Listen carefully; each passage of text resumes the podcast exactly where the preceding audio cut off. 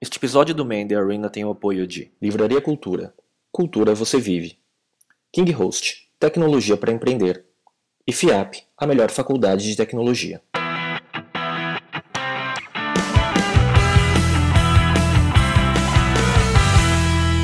Olá amigos, esse é o Man The Arena, um videocast sobre empreendedorismo e cultura digital. A gente está de volta aqui na Livraria Cultura do Shopping Guatemi em São Paulo. Eu sou Léo Cuba. Eu sou o Enche. Nosso convidado de hoje é o Flávio Pripas, CEO e cofundador da BitInvest. Flávio, obrigado pela sua presença hoje. Muita coisa aconteceu desde a sua, da sua primeira vez aqui conosco, uh, mas vamos começar a conversa de hoje fazer uma breve apresentação só para a gente ter um ponto de início na conversa. Lógico, primeiro eu queria agradecer pelo convite. Eu lembro a primeira vez que eu participei do Man in the Arena foi em março de 2011. Eu, inclusive, a gente estava brincando antes que eu vim com a mesma camisa que eu gravei aquele, aquele episódio. E pra, só para me apresentar, para a gente começar um pouquinho a conversa, o meu nome é Flávio Pripas, eu vim do mercado financeiro. Em 2008 fiz um site de brincadeira para minha esposa, junto com meu sócio Renato, para a esposa dele também chamava ByMK, era um site, uma rede social de moda, o site cresceu. Em abril de 2009 a gente decidiu se dedicar para o projeto e o projeto cresceu. Acho que a gente acabou passando por várias fases do empreendedorismo. Agora, no final de 2013, começo de 2014, a gente decidiu fazer uma, fazer uma venda da nossa operação e eu comecei uma outra empresa que é o BitInvest. A gente vai ter bastante oportunidade para falar sobre isso agora. Não, e lembrar que do, do ByMK, daquela ocasião, depois foi rebatizado como Fashion Me, depois Isso. que você recebeu rodadas de investimento também, né? Isso, em, do, em 2011, quando a gente falou pela primeira vez, o site chamava ByMK, porque minha esposa é Marcela, a esposa do Renato é Karen, dois engenheiros, a criatividade para dar um nome para um site não é tão, tão bacana assim, mas fun funcionou bastante. E quando a gente percebeu, percebeu uma oportunidade de realmente oferecer um serviço que não ficasse só restrito ao Brasil, pudesse ir até para outros lugares, a gente percebeu que tinha um nome que talvez representasse melhor o nosso produto, por isso que nós mudamos em final de 2011 para Fashion Me, novembro de 2011. Uhum. Legal. E o, mas nessa mudança teve alguma também uma alteração de estratégia, alteração de mercado? Eu sei que nesse, durante esse período também teve uma expansão internacional. Teve, foi quando a gente pegou investimento. Nós levantamos nossa primeira rodada de investimento. A empresa foi criada em 2009, 2008 como brincadeira, abril de 2009 como coisa séria. De 2009 até 2011, final de 2011, nós fomos bootstrapped, que se fala no mercado de startup. Então, a gente gerava a nossa própria receita, que podia fazer girar a operação da empresa. E quando nós começamos a falar com investidores para levantar nossa primeira rodada de investimento, uma das estratégias era a internacionalização. Tanto que recebemos investimento da Intel Capital que nós queríamos testar três hipóteses. Uma primeira hipótese de internacionalizar o site, ver se aquilo que estava fazendo sucesso aqui no Brasil, onde mais de um milhão e meio de pessoas acessavam todos os meses, também teria algum sucesso fora do Brasil. Uma segunda hipótese de Big Data, que era relatório de inteligência. Até abrir um parênteses, a, a, o site ele era uma rede social, uma rede social de moda. Toda rede social conhece muito das pessoas. Uh, eu tenho certeza que o Google Facebook conhece muito mais das pessoas que estão assistindo do que ela própria. Então, é, a nossa rede social conhecia muito das pessoas na vertical de moda. E a gente decidiu empacotar isso e oferecer para as marcas como o Big Data, que como o pessoal começou a falar no mercado. Essa é a segunda hipótese e uma terceira hipótese de otimização de conversão. E das três hipóteses, duas não funcionaram, uma funcionou e daí que foi decorrência de tudo que aconteceu depois. E você pode falar o que funcionou? Posso, lógico. Foi engraçado que a, não funcionou a internacionalização. Quando a gente pegou o nosso site e que fazia muito sucesso no Brasil, para vocês terem uma ideia, os nossos usuários, os mais assíduos, cerca de 5 mil usuários, eles passavam em média 5 horas por dia no site. É uma interação muito intensa. Os heavy users, né? Os heavy users. Quando a gente pegou o mesmo site e colocou nos Estados Unidos, ah, nós percebemos que o, o usuário americano ele não tinha o mesmo tipo de interação ele não usava o site da mesma maneira. Então a gente teve que tomar uma decisão de adaptar o site para aquele usuário americano, por exemplo. E em alguns momentos essa adaptação foi, teve sucesso, em outros momentos ela não teve sucesso. Mas no final das contas, a gente conseguiu de forma orgânica, a gente nunca investiu em aquisição de usuários, a gente conseguiu cerca de 150, 200 mil usuários americanos, mas não, não é um tamanho suficiente que justificasse um negócio que fosse sustentável. Então não funcionou legal. A segunda hipótese, que era de Big Data, foi um caso super bacana, porque pela primeira vez, a gente conseguiu formatar alguns relatórios e alguns dados de inteligência para o mercado de moda que eles nunca tinham acesso antes. A gente tirou a cegueira do mercado de moda. Só que foi curioso que a gente conseguiu cerca de 200, 230 clientes pagando uma mensalidade para ter acesso a esses relatórios, só que chegava no segundo, terceiro mês o cliente falava, olha, eu, eu sou apaixonado por aquilo que você está me dando, eu adoro, acho lindo, mas eu não uso, eu não consigo usar. Eu não consigo nem ver, principalmente para quem tem operação na internet, o feedback foi, eu não consigo nem ver o Google Analytics, que é o mais básico do mundo.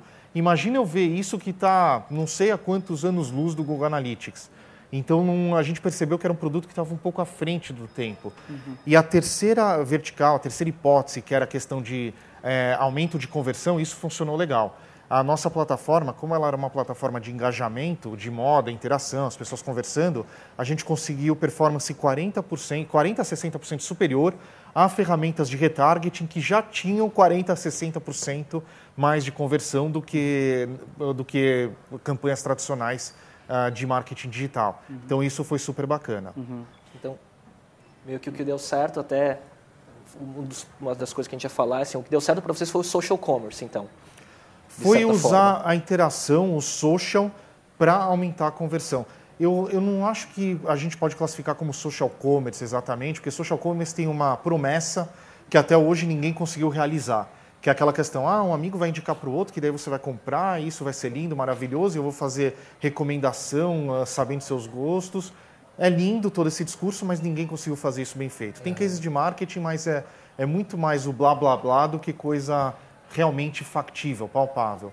Uh, o que a gente fez, a gente conseguiu tirar a inteligência da interação do usuário para aumentar a conversão, conversão, mas eu acho que está um passo atrás do que o pessoal no mercado prega que é social commerce. Então, poderia dizer que você usou o Big Data que você gerou, que poderia ser vendido, para melhorar a conversão. Eu usei é o Big Data que eu pensei que eu podia oferecer para as marcas cobrando uma mensalidade dentro de casa e eu percebi que aquilo realmente gerava resultado. Mas isso você acha que é, uma, que é, uma, que é um é um formato, uma estratégia para as redes sociais, em vez de vender os dados, vender aquela inteligência gerada, ela, ela usar para melhorar o próprio negócio? Se você vê, as redes uma... sociais já fazem isso. isso. O Facebook, o business do Facebook é fazer exatamente isso ele pega exatamente o seu comportamento, tudo que você dá like, tudo que você gosta, as páginas que você visita e mostra publicidade de acordo com o seu perfil de navegação. Uhum. Ah, toda rede social, como eu falei antes, ela, o poder dela é entender o usuário que utiliza a plataforma. E as redes estão fazendo isso muito bem hoje, cada uhum. vez melhor. Mas em algum momento a gente pode acreditar que o mercado vai estar preparado para consumir o Big Data ou para usar essa ferramenta? Lá fora isso já está acontecendo, o mercado brasileiro eu acho que está alguns passos atrás em relação a isso. Quando a gente decidiu testar a hipótese de empacotar os dados e vender esses dados, a gente viu algumas empresas que já estavam fazendo isso com sucesso, só que quando a gente colocou aqui no mercado brasileiro, percebeu que a maturidade talvez para realmente entender, porque dado não significa nada, né? a interpretação que você faz do dado e a ação que, que tem toma, valor né? e a ação que você toma. E a gente percebeu que o mercado brasileiro talvez tá, estava alguns passos atrás em relação a isso.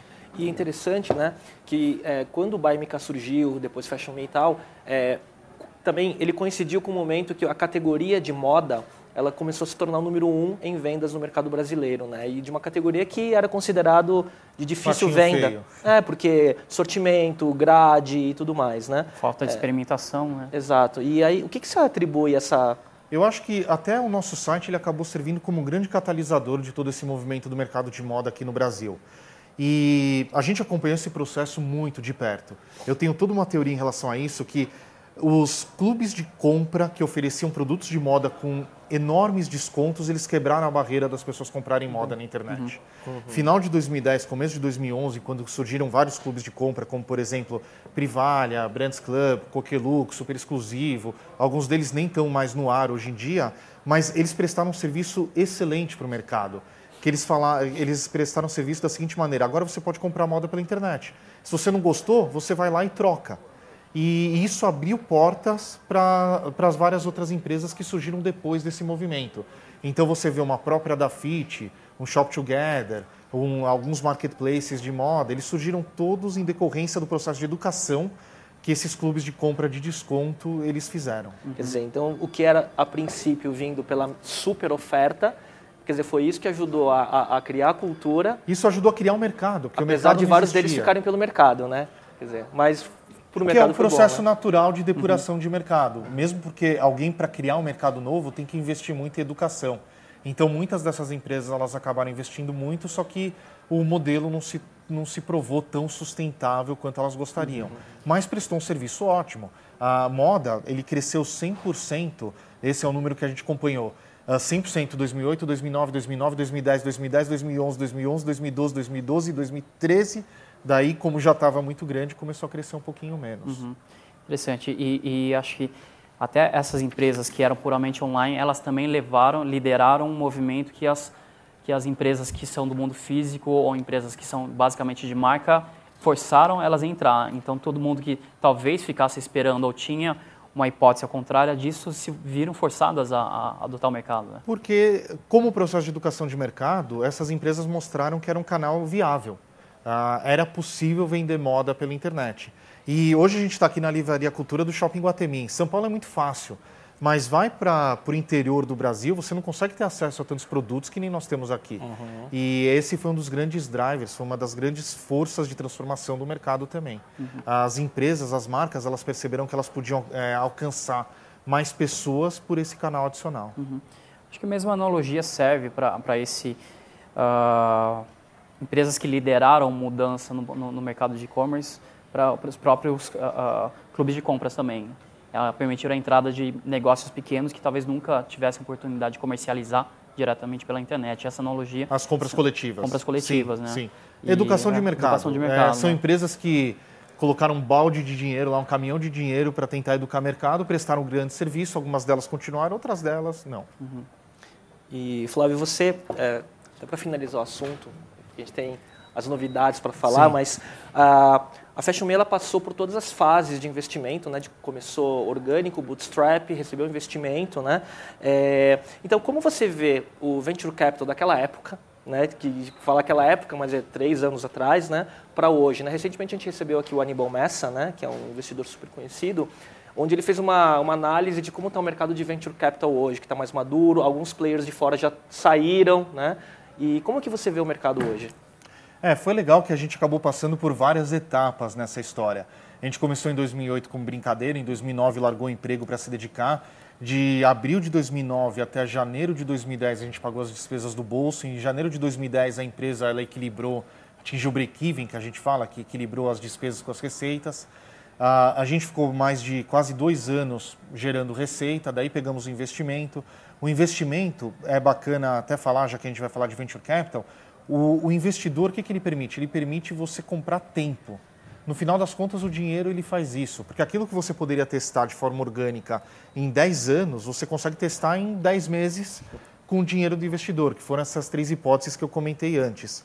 Ah, pegamos o dinheiro do investidor, fizemos os testes que tinham que ser feitos, chegamos na conclusão que das três hipóteses, duas não funcionaram, uma funcionou. A gente tomou uma decisão junto com o investidor de vender a nossa operação. Vendemos a nossa operação e agora estou começando uma outra empresa. Foi um ciclo todo e nisso a gente teve contato com todo o ambiente uh, de investimento aqui no Brasil. O que eu posso dizer é que teve um grande hype, principalmente no, em 2011 e 2012, que é quando o Brasil estava na moda, saiu aquela capa na Economist que todo mundo lembra, do Cristo Redentor Cristo. alçando voo, foi um negócio bacana. Todos os investidores de fora, de repente, eles estavam aqui fazendo reunião com a gente toda semana. E é, é um momento de mercado que foi extremamente positivo, que mostrou para as pessoas que existia alternativa para ideias diferentes que talvez precisassem de um aporte de capital para se provar enquanto negócio, que aquilo podia ser algo viável. Uhum. Antes desse movimento, quando a gente começou 2008, 2009, não, não tinha investidor, não tinha, não se falava muito empreendedorismo. Uhum. Eu lembro até que no primeiro Man in the Arena que a gente gravou, a gente tinha acabado de lançar o BR New Tech, que a primeira edição foi em dezembro de 2010, que hoje Quatro, é, quatro, anos depois, ainda é o maior evento de empreendedorismo no, no Brasil, que foi um negócio super bacana. Mas é, todo aquele movimento, desde aquela época, ajudou a criar a massa crítica para que você tivesse empreendedores sérios de um lado, investidores sérios do outro lado, os dois pudessem conversar e tentar, tentar colocar novas ideias, novos negócios no ar, com a consciência que alguns deles poderiam dar certo, outros deles poderiam dar errado. Uhum. Como eu disse, teve um grande hype em 2011 e 2012, isso foi bastante saudável. Começou um processo de depuração muito grande em 2013 e 2014, E para se a gente for falar hoje, a gente está num período de indefinição para 2015 e 2016. Eu não vi a entrevista do Aníbal Messa, gosto muito dele, aliás, mas é conversando com vários investidores, o pessoal de fora está um pouco assustado, até por questão um pouco é, macroeconômica do, do Brasil. Só que todo mundo fala um negócio que eu acho extremamente positivo. Empreendedor e investidor tem que ser positivo. Todos os fundamentos do Brasil enquanto mercado, eles continuam aí. Então, o Brasil é um país enorme, tem um mercado consumidor enorme, a penetração de internet, modelos de negócio digitais por mais que a gente que a gente ache que tenha muita coisa, ainda é muito baixa. Sim. Então tem muita oportunidade. E uma coisa que eu vejo falando com muito empreendedor e com investidor também é que não falta dinheiro hoje para bons projetos. O que falta é realmente a disposição para o empreendedor ter força de ir lá. Uh, hoje talvez ele vai ser um pouquinho mais difícil, porque ele vai ter que bater muito mais portas do que em 2011 e 2012 e o investidor talvez ele vai fazer uma análise um pouco mais criteriosa, mesmo porque nesses últimos dois, três, quatro anos ele aprendeu aquilo que faz sentido para o Brasil, aquilo Sim. que não faz sentido. Mas é o, o movimento continua muito interessante. Não só isso que eu escutei de positivo de investidor, o que eu escutei também é que por estarmos numa época de indefinição, está um momento propício para investimento, porque quando a gente começar uma nova curva de crescimento, daí sim que vai vir a grande oportunidade. Uhum. Legal. Mas isso é uma perspectiva de investidor só estrangeiro ou você vê também investidores brasileiros entendendo que investir na baixa para se preparar para um momento de pico é interessante? Isso principalmente de investidor brasileiro, com os quais eu estou falando hoje. Uhum. O investidor estrangeiro, como até o, o mercado estrangeiro também está nesse meio período de... A gente está num ponto de inflexão agora uhum. que vai definir os próximos anos ah, ele tirou um pouquinho o pé mesmo. Mas o investidor brasileiro está com essa consciência, que é uma consciência que há três anos não existia no investidor brasileiro. Uhum. O investidor brasileiro, talvez há três anos, ele, só investiria em modelos de negócio já provados. Uhum. E agora ele começa a ter um pouquinho mais de abertura para risco, que é o que acontece lá fora sempre. Legal. Agora, uh, deixa eu perguntar, você está comentando da, da nova empreitada, como que é para alguém que já construiu um negócio, fazer um novo talvez com um segmento diferente, com perspectivas e principalmente com a experiência anterior uh, de um empreendedor serial ou com alguém que já tem uma visão do que deu certo do que deu errado. Como que funciona isso, Fabio? Olha, uma coisa que a gente advoga bastante no BR New Tech, né, nos eventos, até nos encontros que a gente faz entre empreendedores, é que toda a jornada você aprende muito. E tudo que você aprende, você tenta não, não errar uh, de novo. É, é muito diferente você começar um empreendimento novo depois de ter tido uma escola de um empreendimento de mais de cinco anos que você passou por várias fases. Empreender não é fácil, empreender é extremamente difícil, é uma montanha russa. Para quem está dentro dessa montanha russa, sabe que às vezes você está lá em cima, às vezes você está lá embaixo, às vezes você acha que tudo vai dar certo, às vezes você acha que tudo vai dar errado, às vezes de repente o mundo conspira a favor, às vezes o mundo conspira contra, e tudo isso você utiliza como, como na verdade, bagagem para aquele seu novo negócio. Então, por exemplo, até agora no, no Invest, várias lições aprendidas, uh, eu estou até executando diferente uh, nessa nova empresa e é o que acontece com a grande maioria dos chamados empreendedores seriais. seriais eu acho que para eu ser um empreendedor serial eu ainda tenho que ter mais pelo menos umas cinco empresas, mais uns 50 anos aí, mas é, é um negócio que é, é muito bacana. Acho que você aprende muito mais levando, daí desculpa, mas levando tapa na cara do que lendo só lendo e ouvindo história. E só fazendo um gancho que a gente esqueceu de falar, né? É, nesse meio tempo, aí, na, durante a trajetória da Fashion Me, o Flávio foi eleito uma das 100, um dos 100 empreendedores mais criativos pela Fast Company em 2012, né? E aí tudo, quer dizer, tudo nessa onda aí, né? De 2011, 12, né? É, foi até, até interessante porque foi um momento onde parecia que tudo estava conspirando a favor. Então a gente fechou o investimento com a Intel em janeiro de 2012, a gente fechou uma parceria que vocês devem lembrar com a Ana Hickman no começo de 2012, daí saiu a Fast Company, que eles lançaram aquela lista 100 Most Creative People in Business 2012, as 100 pessoas mais criativas nos negócios no mundo, que o nosso nome estava lá, que o nosso nome estava lá exatamente por ser dois engenheiros fazendo site de moda no Brasil, no mercado diferente, modelo não provado. Então é, é, foi um momento muito bacana. E, e faz super parte, quer queira, quer não, o, toda a rede de relacionamento que a gente construiu com a Fast Company, sem a Fast Company, com os investidores, com essa comunidade, vocês dois, que eu conheço já há vários anos também, isso para qualquer negócio, para qualquer coisa que a gente queira fazer na vida, é uma coisa, é são ativos leva, que a né? gente vai Sim. usar. Então é, não existe maior ganho para um empreendedor do que essa rede de relacionamento que ele pode e é construir. O tempo, né?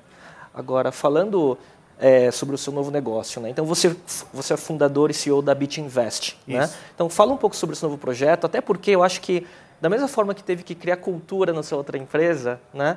Acho que falar de Bitcoin, né? É, hoje muita gente sabe o que é, mas de ouvir falar, mas não sabe exatamente o que, que é e como que funciona, né? Então fala um pouco sobre esse novo negócio. É, vocês viram que tem gente que gosta de aventura, né? Mas enfim, eu vim do mercado financeiro. O, antes de fundar o Buy Me Car Fashion Me, eu fui diretor de tecnologia do banco JP Morgan, depois fui trabalhar com o Renato uh, na Red Grifo quando tinha acabado de ser comprada pelo Credit Suisse. E a minha experiência no mercado financeiro ela é até relativamente ou desproporcionalmente maior com a minha experiência no mercado de moda. Quando eu comecei a estudar sobre esse assunto de Bitcoin, eu achei algo espetacular, que ele poderia realmente revolucionar o mercado como ele funciona, ele poderia deixar o mercado mais eficiente.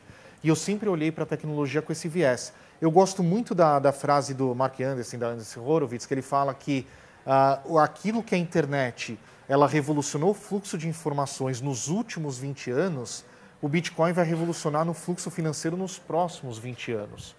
E eu estou enxergando exatamente isso quanto mais eu estudo da tecnologia. E até para colocar um pouquinho de, de graça nessa história, toda tecnologia disruptiva ela começa um pouquinho no underground.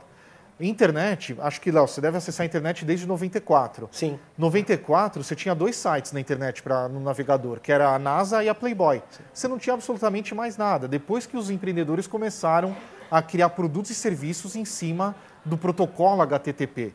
Ah, o Bitcoin foi a mesma coisa. Você ter o Bitcoin surgiu meio no underground, pessoas falando ah libertário, vou fazer dinheiro sem governo, vou vender qualquer coisa, vou vender droga, sei lá. E só que a, a partir do momento que no underground se provou-se que tem um certo uso, está começando agora uma segunda onda de empreendedorismo relacionado ao Bitcoin, onde você tem empreendedores com uma certa bagagem que estão olhando para o protocolo e estão falando: nossa, isso realmente pode mudar o mundo do jeito que a gente conhece. Vou dar alguns exemplos. O CEO da Coinbase ele veio do Goldman Sachs, do Circle da Merrill Lynch, aqui do BitInvest veio do JP Morgan do Credit Suisse. Então, você realmente tem um movimento onde você tem empreendedores com uma certa bagagem de negócio olhando para um protocolo que pode revolucionar o mundo. Por que, que eu chamo de protocolo e não chamo moeda? Porque ele é exatamente isso. Ele é um protocolo de transferência de propriedade transacional, onde você pode criar produtos e serviços em cima. Para explicar bem rápido para o pessoal que está assistindo o que é Bitcoin, imagina que um dia eu tenho uma propriedade, que eu decido passar a minha propriedade para você, a rede Bitcoin, o protocolo, vai garantir que realmente eu tinha aquela propriedade que eu passei para você e que agora você pode passar aquela propriedade para um terceiro. Uhum. É diferente, por exemplo, de eu passar um e-mail, porque um e-mail eu posso passar para várias pessoas. O protocolo Bitcoin ele garante que, a, que aquela, aquela transação de transferência de propriedade ela seja única. E isso tem as mais variadas aplicações. Uhum. Agora, o que eu ia te perguntar, na verdade, talvez um, não sei se é necessariamente uma provocação, mas essa frase que o Michael Anderson comentou, até pensei bastante, é, na verdade, pode ser, será que não é o conceito do Bitcoin para os próximos 20 anos ou é o Bitcoin em si? Porque na, talvez essa questão de protocolo pode abrir espaço para vários outros tipos, formatos, moedas, o que quer que, que entre, ah, principalmente porque é um protocolo, né? Sim, a minha, a minha, o meu ponto de vista é não sei, Uh, não sei se é o Bitcoin, não sei se é o outro. O Bitcoin tem uma grande vantagem. A gente está falando dele aqui porque ele teve um efeito de rede enorme nos últimos cinco anos ah, desde que ele foi criado em 2009. Então, essa vantagem dele ter tido esse efeito de rede, talvez coloque ele à frente da, das outras tecnologias. E ele é um protocolo bem completo, onde dá para você criar muito tipo de produto e serviço diferente. Uhum. E falar sobre o BitInvest, né? Então, o que, que é o. Porque você falou o que, que é o Bitcoin, agora o que, que é o negócio, né? Como, como bom como, como, como empreendedor, o empreendedor. Pitch. Vamos lá. É, empreendedor gosta de colocar a mão na massa. Ah, por causa dessa experiência de empreendedorismo, a cada dois, três meses, a gente, eu acabava viajando para São Francisco, onde eu ouvi esse assunto pela primeira vez. E eu só fui dar atenção para o Bitcoin quando, em outubro do ano passado, outubro de 2013, eu fui passar um final de semana em Napa com o Celso Pita, que é fundador do BTC Jam, que também é um super empreendedor.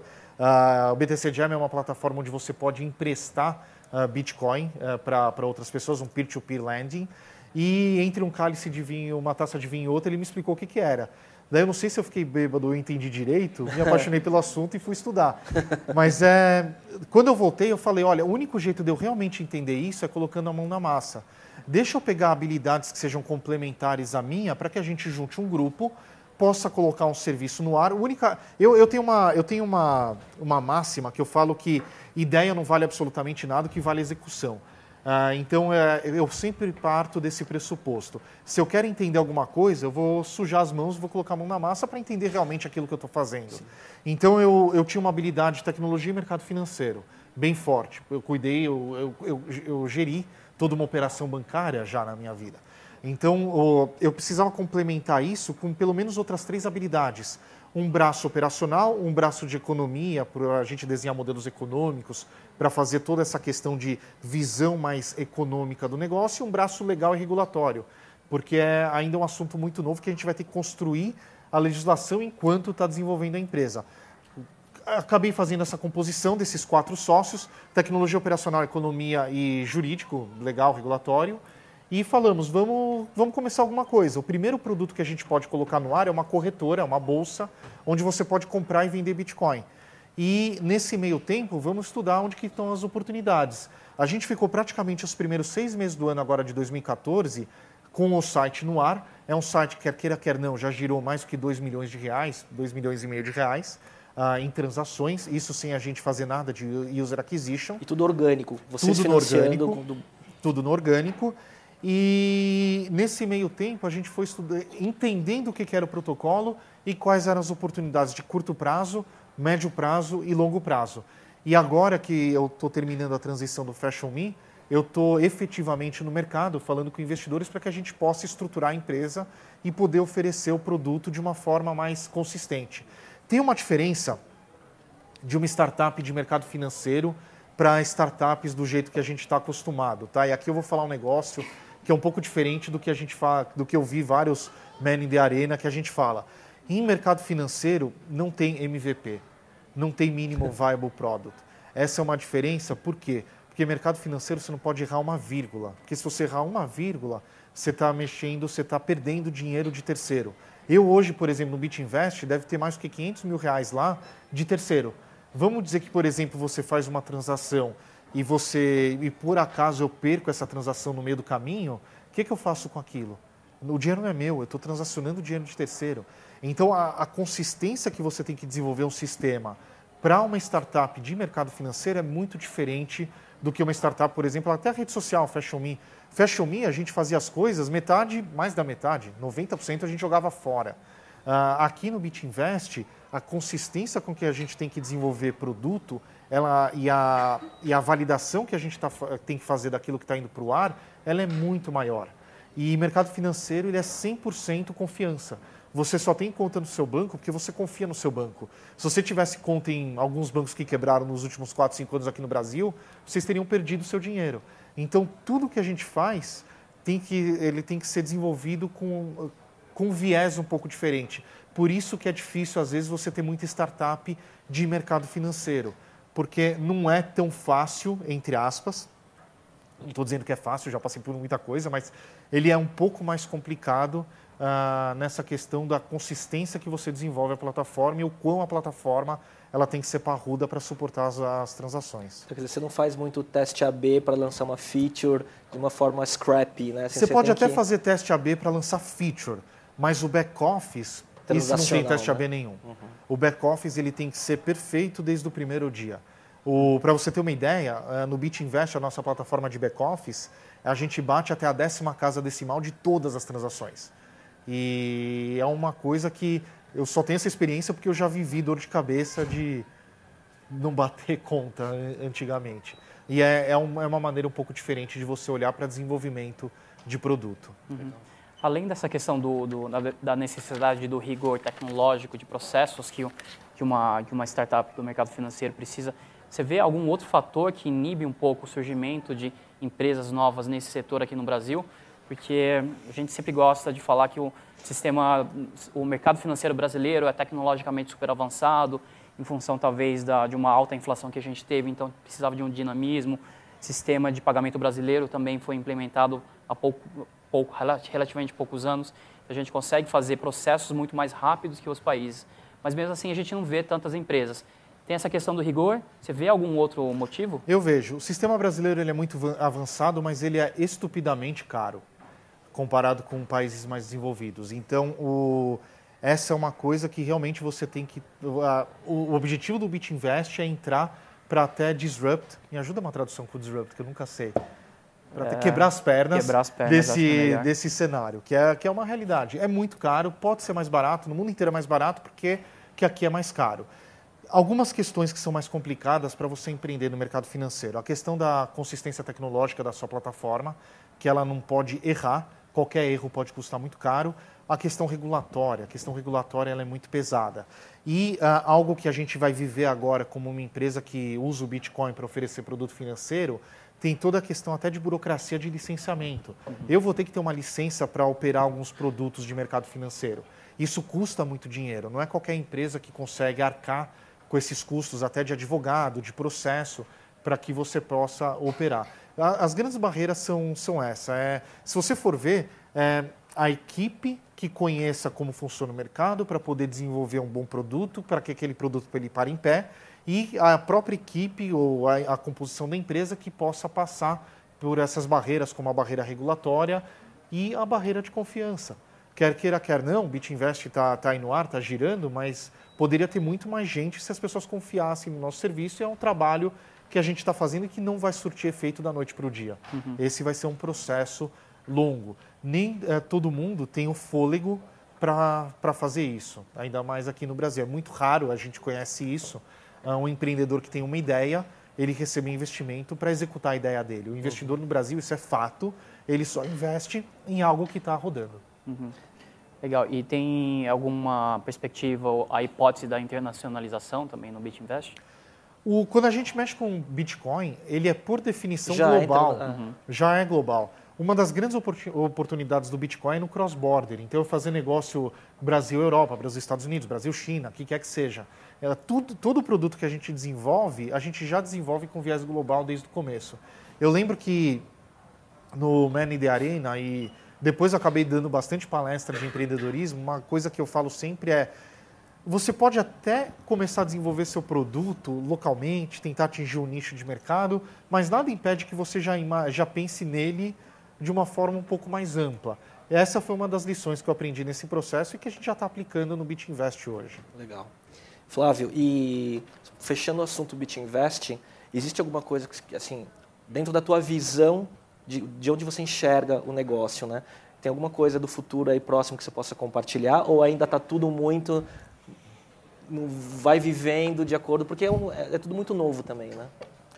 É tudo muito novo. Do BitInvest, o, ele, é um, ele hoje está sendo um grande laboratório onde a gente está definindo onde estão as oportunidades de curto e médio prazo. Como eu falei, uh, o mercado brasileiro ele é estúpido de taxas bancárias. Eu acho que a gente vai poder no futuro próximo oferecer serviços que eles sejam mais rápidos e mais baratos. Uhum. Uh, e isso vai ser um negócio extremamente interessante. Talvez, uh, talvez a gente possa até atuar com o nicho de mercado de startups, porque a gente sabe que eles precisam de mais velocidade e não tem tanto dinheiro para pagar por, por serviço tão caro. Uhum. E, mas são, são várias coisas que estão acontecendo agora. É uma conversa que globalmente ela tá ainda é muito né? nova. Né? É. Ela está acontecendo. E o que a gente está fazendo, a gente está participando ativamente dessa conversa.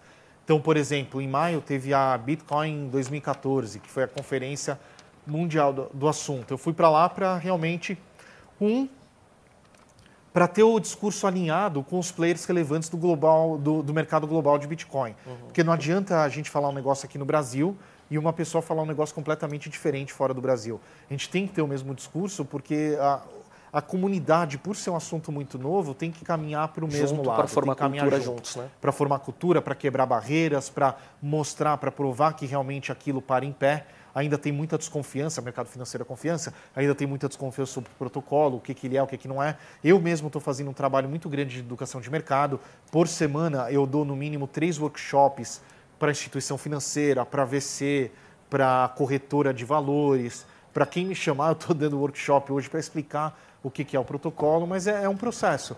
É, não vai ser algo que vai ter um ganho agora de curtíssimo prazo, mas ele tem, ele tem realmente potencial de mudar para melhor a forma que a gente encara fluxo, fluxo financeiro.